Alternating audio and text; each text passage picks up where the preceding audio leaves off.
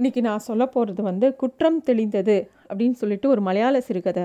அதோட தமிழாக்கம் அம்பாடி நாராயண போதுவாள் அப்படிங்கிறவர் இந்த கதையை எழுதியிருக்கார். இந்த கதை வந்து எப்படி நம்ம புரிஞ்சுக்கணுன்னா, இது வந்து ரொம்ப காலங்களுக்கு முன்னாடி மன்னர்கள்லாம் நாட்டை ஆள் ஆளும்போது நடந்த ஒரு கதையாக நம்ம நினச்சிக்கணும். இதில் கேரளா மாநிலத்தில் வந்து ஒரு குறுநில ராஜாவை தம்புரான் அப்படின்னு சொல்கிறாங்க. ஸோ இந்த கதை எப்படி ஆரம்பிக்கிறதுனா, சக்தன் தம்பிரானது முன்னர் ஒருவன் தன் உயிரின் மீதுள்ள ஆசையெல்லாம் விட்டுவிட்டு நின்று கொண்டிருந்தான். தம்பிரான் முன்னர் குற்றவாளியும் அவனது அடுத்து நானாநாயக்கனும் நின்று கொண்டிருந்தனர். அதாவது ஒரு சின்ன அரசவை மாதிரி இருக்குது. அங்கே வந்து ஒரு வழக்கு வந்திருக்கு. அங்கே வந்து ஒரு குற்றவாளி நின்றுட்டுருக்கான். அவனை பிடிச்சிட்டு வந்த நானாநாயக்கன்கிற அதாவது ஒரு வீரன், அவன் அவன் தான் பிடிச்சின்னு வந்திருக்கான், இவன் தான் தப்பு செஞ்சுருக்கான் அப்படின்னு சொல்லிட்டு. அந்த வழக்கு என்னென்னா, அந்த ஊர் படத்தளபதி, அவன் பேர் குமுதாந்தி அப்படின்னு பேர். அந்த குமுதாந்தியை வந்து மூக்கில் கடித்து காயப்படுத்திட்டான், முதுகுலையும் குத்திட்டான் அப்படிங்கிறது தான் வழக்கு. அதை வந்து அந்த குற்றவாளி வந்து என்ன பண்ணுறான்னா, அவனே ஒத்துக்கிறான், நான் தான் அந்த தப்பை பண்ணினேன், அதனால்தான் நானே வந்து என்னை வந்து ஒப்புவிக்கிறேன் இந்த இடத்துக்கு அப்படின்னு சொல்கிறான். ஆனால் தம்புரானுக்கு நம்பிக்கை இல்லை. அந்த கு இந்த குற்றவாளி என்ன சொல்கிறான், நாடு முழுவதும் ஒரு அரசர் ஆண்டுன்ட்ருக்கார், ஒவ்வொரு வீடாக போய் பார்க்க முடியுமா எந்த வீட்டில் என்ன தப்பு நடக்கிறதுன்னு சொல்லிட்டு, இந்த குமுந்தாந்தியை அவமானப்படுத்தி காயப்படுத்தினது நான் தான், அந்த பொண்ணுக்கும் இந்த வழக்குக்கும் எந்த சம்மந்தமும் இல்லை அப்படின்னு அந்த குற்றவாளி ரொம்ப தெளிவாக சொல்கிறான். ஆனால் தம்பிரானுக்கு வந்து ஒரே சந்தேகம். தம்பிரான் கேட்குறாரு, உனக்கு அந்த பொண்ணு மேலே ஏதாவது விருப்பமா, அவனை கல்யாணம் பண்ணிக்க போறியா அப்படின்னு கேட்குறாரு. இந்த குற்றவாளி என்ன சொல்கிறான், அவன் வந்து விருப்பம் இருக்குது விருப்பம் இல்லை அதெல்லாம் பற்றி பேசலை, அவங்க வீட்டில் பிடிக்கல என்ன, அதனால் நான் அந்த மாதிரி எந்த வாக்குறுதியும் கொடுக்கல அப்படின்னு சொல்லி இந்த குற்றவாளி சொல்கிறான். ஆனால் தம்பிரானுக்கு இன்னும் நம்பிக்கை வரல குற்றவாளி மேலே. இந்த இடத்துல என்ன வினோதன்னா, குற்றம் செஞ்சவன் நான் தான் குற்றம் செஞ்சேன்னு ஒத்துக்கிறான். ஆனால் தம்பிரானுக்கு அவன் குற்றம் செஞ்சாங்கிறதுல நம்பிக்கை இல்லை. அவன் சொ இவர் தம்பிரான் வந்து கேட்குறார், உங்கள் குடும்பமே நல்லா எனக்கு தெரியுமே, நல்லா வீரமான குடும்பமாச்சு, எல்லாருமே வாழேந்தியவர்கள், அவங்க எப்படி வந்து ஒரு அதாவது இந்த குமுதாந்தி செத்து போயிருக்கானா, அவனுக்கு என்ன காயம் பட்டிருக்கு, எப்படி இறந்து போயிருக்கானா, அவன் மூக்கை யாரோ நல்லா கடிச்சு வச்சுட்டாங்க, மூஞ்சி கையெல்லாம் பிராண்டி வச்சுட்டாங்க, முதுகில் வேற ஒரு கத்தி குத்து இருக்குது, அப்படி தான் அவன் காயப்பட்டிருக்கான்.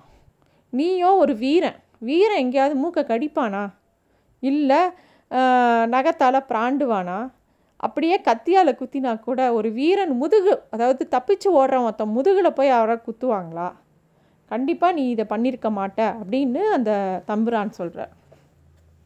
ஆனால் இந்த குற்றவாளி சொல்கிற, இல்லை இல்லை நான் தான் பண்ணேங்க. உடனே தம்பிரானுக்கு கோபம் வந்துடுது.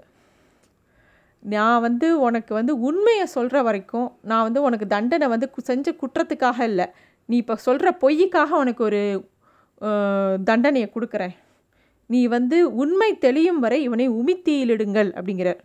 அதாவது உமி உமினால தீ மூட்டி அதுக்கு நடுவில் அவனை நிற்க வைங்க, அந்த வெப்பத்துலேயே அவன் இருக்கட்டும். ஆனால் அது அதை அது எப்படி நிறைவேற்றணும்னா, சும்மா தனியாலாம் கிடையாது, ஊர் மக்கள்லாம் கூடி நின்று பார்க்குற இடத்துல உமி தீயை மூட்டி அதுக்கு நடுவில் அவனை நிற்க வைங்க, நானும் அதை வந்து பார்ப்பேன் அப்படிங்கிறார் தம்பிரான். என் கண்ணு முன்னாடியே இந்த இந்த தண்டனை நிறைவேற்றப்படணும் அப்படிங்கிறார். இந்த குற்றவாளியை பிடிச்சிட்டு வந்த நானாநாயக்கருக்கு ரொம்ப எரிச்சலாக வருது. என்னடா இது, ஒருத்தன் ஒத்துக்கிறான், தான் தான் குற்றவாளியே சம்மதம் தெரிவிச்சிட்டான், அவன் காயப்படுத்தின ஆயுதமும் கிடக்கு, குற்றம் நடந்த இடத்த பற்றின விவரமும் இருக்குது, குற்றவாளிக்கும் இந்த குற்றவாளியோட இந்த குற்றவாளிக்கும் அந்த சம்பவம் நடந்த வீட்டினருக்கும் ஆல்ரெடி பெரிய பகை இருக்குது, இதுக்கு மேலே என்ன ஒரு சான்று கொடுக்க முடியும், எல்லாத்தையுமே கொடுத்தாச்சே, எதுக்கு தம்புரான் வந்து இதுக்கு இந்த வழக்கை வந்து தேவையில்லாமல் நீ இழுத்துட்டு போகிறாரு அப்படின்னு அவனுக்கு ஒரு எரிச்சல் வருது. தம்புரான்கிட்டையும் அதை சொல்ல ட்ரை பண்ணுறான் அவன். உடனே தம்புரான் வந்து இன்னும் கோபமாக சொல்கிறார், இப்போ இந்த குற்றவாளியை கொண்டே உன்னை நீ பண்ண நீ வேணா கரெக்டான குற்றவாளியை கண்டுபிடிச்சிட்டேன்னு சொல்லணும்னா, இவனை வேணா ஓ மூக்கையும் கடிக்க சொல்கிறேன், ஓ மூக்கில் இருக்கிற காயத்தையும் அந்த குமுதாந்தியோட மூக்கையும் அளந்து பார்த்தா இவன் தான் குற்றவாளியாக தெரிஞ்சிடும், வேணா அப்படி வேணா செய்யலாமா அப்படின்னு கடுப்பாகி சொல்கிறார். போ போய் மொதல் ஒரு குற்ற குற்றம் நடந்துச்சுன்னா அதுக்கு யார் செஞ்சாலும் கரெக்டாக கண்டுபிடிக்கிறத விட்டு கிடச்சவனை பிடிச்சிட்டு வந்து இவன் தான் குற்றவாளின்னு அந்த வழக்கை முடிக்க பார்க்காத, முதல்ல போய் நல்லா தேடு, அதுக்கு முன்னாடி இவனுக்கு நான் கொடுத்த தண்டனையை நிறைவேற்று அப்படின்னு சொல்லிட்டு அந்த தம்புரான் போயிடுறார். அது வந்து ரொம்ப ஏமாற்றமாக போயிடுது நாயக்கருக்கும் அவரை கூட்டிகிட்டு வந்த இன்னொன்று சேவகனுக்கும். என்ன நடந்ததுன்னே தெரியல. ஆனால் என்ன முக்கியமாக தம்புரான் சொல்லிட்டு போயிருக்காருனா, இந்த குமுதாந்தியோட வழக்கை வந்து ரொம்ப பெருசாக பிரசித்தி படுத்த வேணாம், அவன் இறந்து போயிட்டான், காதோட காது வச்ச மாதிரி அவனுக்கு உண்டான ஈமக்கடை சடங்கை செஞ்சுருங்க, அதை விமர்சையாக செய்யுங்க, ஆனால் வந்து அவன் எப்படி இறந்தாங்கிறத பற்றி ரொம்பலாம் விவாதம் பண்ண வேண்டாம் அப்படின்னு சொல்லி இவர் சொல்லிடுறார் தம்புரான். இந்த மாதிரி நடந்துட்டு இருக்கும்போது இதே இந்த சம்பவம், இந்த கொலை சம்பவம் நடந்த வீட்டில் என்ன நடக்குதுன்னு பார்த்தா அந்த வீடே ரொம்ப அமைதியாக இருக்குது. அந்த வீட்டை போய் அந்த ஊரோட பிரமுகர் ஒருத்தர் வந்து கதவை தட்டுறாங்க. அந்த வீட்டுக்குள்ளேருந்து ஒரு அம்மா வராங்க, பயந்துக்கிட்டே வராங்க. பயந்துகிட்டே வந்தவுடனே, அதாவது இந்த குமுதாந்திங்கிறவர் வந்து படத்தளபதி, அவரோட அடக்கம் நாங்கள் செய்ய போகிறோம், உங்கள் வீட்டு பக்கத்தில் தான் அந்த சுடுகாடு இருக்குது, உங்கள் வீட்டிலேருந்து யாராவது ஒருத்தர் வரணும், இந்த மாதிரி ஒரு ஈமச்சடங்கில் பங்கேற்கிறது வந்து அந்த ஊரில் என்ன வழக்கம்னா எல்லாருமே ஒவ்வொரு குடும்பத்துலேருந்து ஒருத்தர் எந்த ஈமச்சடங்காக இருந்தாலும் கலந்துக்கணும், உங்கள் வீட்டிலேருந்து யார் வரப்போகிறான்னு கேட்குறாரு. அந்த அம்மாவுக்கு வந்து பயம் வந்துடுது. ஐயோ, இங்கே தான் அந்த சம்பவம் நடந்ததுன்னு யார்கிட்டையும் சொல்லிடாதீங்க அப்படின்னு அந்த பிரமுகர்கிட்ட சொல்கிறார். அந்த அவர் வந்து அதெல்லாம் யாருக்கும் தெரியாதுமா, யார்கிட்டையும் சொல்ல மாட்டோம், நீங்கள் வந்து உங்கள் பொண்ணை நான் வரும்போது வரும்போது பார்த்தேன், வேக வேகமாக போயிட்டு இருந்தது, என் முகத்தை கூட பார்க்கலை, நீங்கள் உங்கள் வீட்டிலேருந்து யாராவது ஒருத்தரை அனுப்பிச்சி வைங்க அப்படின்னு சொல்கிறார். உடனே அந்த அம்மா அவங்க வீட்டில் இருக்கிற சின்ன பையன் ஒருத்தனை வந்து நீ வேணா போப்பா, இவரோட போயிட்டு வா அப்படின்னு சொல்லி அனுப்பி வைக்கிறார். அந்த அம்மாவுக்கு ரொம்ப வருத்தமாக இருக்குது, எல்லாம் அந்த பொண்ணால் தான் வந்தது, தன்னோட பொண்ணு வந்து ஒருத்தனை போய் விரும்புகிறா, அவன் அவனோ சரியான வீரனாக இருந்தால் கூட அவனை கண்டா பிடிக்கல இவங்களுக்கு, இவங்க குடும்பத்துக்கு, ஏன்னா இவங்களுக்கு அரசு சம்பந்தம் வந்துடுது. இந்த அரசு சம்பந்தம் யாருனாக்கா இந்த குமுதாந்தி, அதாவது படைத்தலைவர் ஏற்கனவே இந்த பொண்ணுக்கு நிச்சயம் பண்ணி வச்சுருக்காங்க. இந்த படைத்தலைவரான குமுதாந்தியை இவங்க வீட்டு பொண்ணுக்கு நிச்சயம் பண்ணி வச்சுருக்காங்க. அதனால் அவங்க அம்மாவுக்கு அரசவை சம்பந்தம் வந்ததுனால இந்த அந்த பொண்ணு விரும்புகிற சாதாரண பையனை கண்டா பிடிக்கல, அவன் பெரிய வீரனாக இருந்தால் கூட அவனை கண்டா பிடிக்கல, எல்லாம் இந்த பொண்ணால் வந்தது, எப்படி அவன் வந்து பாரு இந்த குமுதாந்தி அவன் தான் கொண்டுட்டான் அப்படின்னு இந்த அம்மாவும் நினச்சின்னு இருக்காங்க. இந்த அம்மாவுக்கும் கோவம் கோவமாக வருது. அப்போ அந்த வீ ஊர் பிரமுகர் வந்து சொல்கிறாரு, நீ தம்பிடா தம்புரான் முன்னாடி இந்த வழக்கு நடந்துட்டுருக்கு, நீங்கள் இப்போ போனால் கூட தம்புரான் முன்னாடி போக முடியும்னு நான் நம்பலை, ஏன்னா அரண்மனையை சுற்றி ரொம்ப கூட்டமாக இருக்குது, அந்த வழ வழக்கில் கொடுத்த பனிஷ்மெண்ட்டை அங்கே நிறைவேற்றிட்டு இருக்கார் ஆல்ரெடி தம்புரான், அதாவது உமித்தியை ஏற்றி வச்சு நடுவில் அந்த பையன் நின்றுட்டுருக்கான், அதனால் நீங்கள் இப்போ போனால் கூட அங்கே போய் அவள் தம்புரானை பார்க்க முடியாது அப்படின்னு சொல்கிறார். குற்றவாளி நினைத்தது போல் தண்டனை ரகசியமாக நடக்கவில்லை. அரண்மனையின் முன்னர் ஜனக்கூட்டம் வளைவாக நின்றது. குற்றவாளியின் இடுப்பு வரை உமி மூடியிருந்தது. தம்புரான் விசேஷ ஆடைகள் புணர்ந்து அங்கிருந்த சேவகனோட கதை பேசி கொண்டிருந்தார். தம்புரான் வந்து இவ்வளோ பெரிய ஒத்தனை வந்து உமித்தீயில வச்சு பற்ற வைக்கிறாங்க, ஊரே கூடியிருக்கு, எல்லாரும் ஒன்று அதிர்ச்சியில் இருப்பாங்க, இல்லை பயமாக இருப்பாங்க, வ வருத்தத்தில் இருப்பாங்க, ஆனால் தம்புரான் மட்டும் நல்லா பளிச்சுன்னு ட்ரெஸ் பண்ணிட்டு சந்தோஷமாக பக்கத்தில் இருக்கிறவங்க கூட பேசின்னு இருக்கார். அந்த ஊர் பெரியவர் வந்து வழியில் பார்த்த அந்த பெண் வந்து தலைவிரி கோலமாக வேகமாக ஓடி வந்து அந்த கூட்டத்தெல்லாம் இடிச்சுட்டு வரா. ஐயோ, அந்த ஆள் வந்து தம்புரானே நிரபராதியை தீல தீலிடாதீங்க, அவன் நல்லவன் நல்லவன் கத்துறா. தம்பு எல்லாரும் அவளை தடுக்க பார்க்குறாங்க. தம்புரான் வந்து எல்லாருக்கிட்டேயும் அவங்க நிறுத்த சொல்லிட்டு அவளை உள்ளே கூப்பிட்றார்.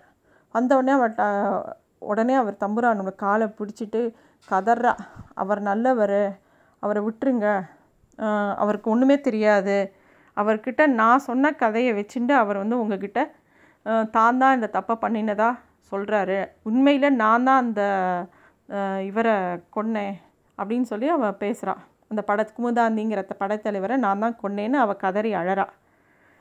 தம்புரான் வந்து திருப்பியும் கேட்குற, குற்றம் செய்யாத ஒருவனை எதுக்கு நீ இப்போ இவ்வளோ தூரம் கொல்ல துணிஞ்சாய் அப்படின்னு கேட்குறார். அவள் சொல்கிறா, இவர் வந்து இவர்கிட்ட நான் இரும் கதையை தான் சொன்னேன், அந்த குமுதாந்தி வந்து அவ்வளோ நல்லவன் இல்லை அப்படிங்கிறா. ஏன்னா அவ தம்புரான் வந்து நடந்த உண்மையை கரெக்டாக உன் வாயால் சொல்லு, நீ என்கிட்ட உண்மையை சொல்லு, இப்போவே அந்த பனிஷ்மெண்ட், அதாவது அந்த பையனுக்கு கொடுத்துருக்குற அந்த உமி தீயில் இடுறத அந்த உமியை வந்து உடனே அந்த தீயை அணைக்க சொல்கிறேங்கிறார். உடனே அவள் சொல்கிறா, எங்களிடையே நிலவி வந்த அன்பிற்கு என் தாய் தடை விதித்து அதிக நாள் ஆகவில்லை. குமுதாந்தியை ஏற்றுக்கொள்ளும்படி என்னை வற்புறுத்தினாள். நான் சம்மதிக்கவில்லை. ராஜ குடும்பத்தவனை நிராகரிக்கக்கூடாதென்று என்னை மீண்டும் வற்புறுத்தினாள். ஆனால் மானம் மரியாதை உள்ள குமுதாந்தி ஏழையான என் அறைக்குள் அகால நேரத்தில் நுழைவார் என்று நான் கருதவில்லை. என் தாய்க்காக காத்து காத்து உறங்கி போனேன். காலடி ஓசை கேட்டு கண் விழித்ததும் கண்டதும் என் தாயை அல்ல அப்படின்னு சொல்கிறா.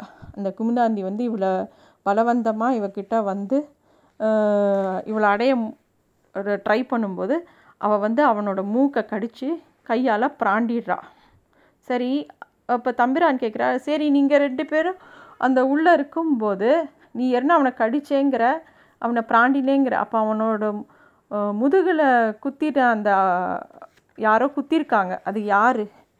கண்டிப்பாக நீ ஒன்னால் அதை குத்த முடியல. அப்போ உங்கள் ரெண்டு உன்னோட நீ விரும்புகிற அந்த பையன்தான் அவனை குத்தினானான்னு கேட்கும்போது அவன் சொல்கிறா, இல்லை அவன் அங்கே அந்த இடத்துக்கே வரலையே, நான் இதெல்லாம் நடந்து முடிஞ்சப்புறம் தானே அவன்கிட்ட போய் இந்த விஷயத்த சொன்னேன். யார் அந்த ரூ அந்த அறைக்குள்ளே வந்தாங்கன்னு தெரியலையே அப்படின்னு கேட்குறா. உடனே அவள் சொல்கிறா, தம்பிரானே என் குலத்தெய்வமே, தோன்றினாற்போல் தான் நான் உணர்ந்தேன் அப்படிங்கிறா. அதாவது பட்டாணின்னு ஒருத்தன் வந்து என் ரூம்குள்ளே வந்துட்டான். அவன் வந்து எதையோ வச்சு அந்த ஆளை அடித்தான். அப்போ வந்து டக்குன்னு எல்லா விளக்கும் அணைஞ்சிது. அப்புறம் விளக்கு வந்தவொடனே பார்த்தா அந்த குமுதாந்தி அடிபட்டு கிடக்கிறான். அந்த நேரத்துக்கு பட்டாணியங்கிறவன் ஒருத்தன் வந்து எப்படி அந்த வீட்டுக்குள்ளே வர முடியும்னு எனக்கும் தெரியல அப்படின்னு கேட்டான். அப்போ அப்படின்னு அவள் சொல்கிறான். அதுக்கு தம்பிரான் கேட்குறான், நீ நல்லா அவன் முகத்தை பார்த்தியா, பட்டாணியனோட முகத்தை அப்படின்னு கேட்குறா. அதுக்கு அவள் சொல்கிறா, அந்த பட்டாணிய முகத்தை நான் பார்த்தேனோ இல்லையோ தம்பிரானே, அவன் என் குல தெய்வம். என்னை காத்த பட்டாணிய வேஷம் மாறு வேடம் என்று நான் நினைக்கவே இல்லை. தம்பிரான் மாறு வேடம் புனைந்து ஏழையின் குடிசைக்கு எழுந்தருள்வீர்கள் என்று எவ்விதம் எதிர்பார்க்க முடியும் அப்படின்னு சொல்லிட்டு அவரை உத்து பார்க்குறா. உடனே தம்பிரான் சிரிக்கிறார். ஏன்னா அந்த பட்டாணிய நாட்டம் வேஷம் போட்டுட்டு அந்த ரூம்குள்ளே போனவர் வந்து தம்புரான் தான். அவர் தான் அந்த குமுதாந்தியோட முதுகில் குத்திருக்கார், இந்த பொண்ணை ஏழை பொண்ணை காப்பாற்றுறதுக்காக. அது வந்து அவளுக்கு தெரிஞ்சிடுது. ஆனால்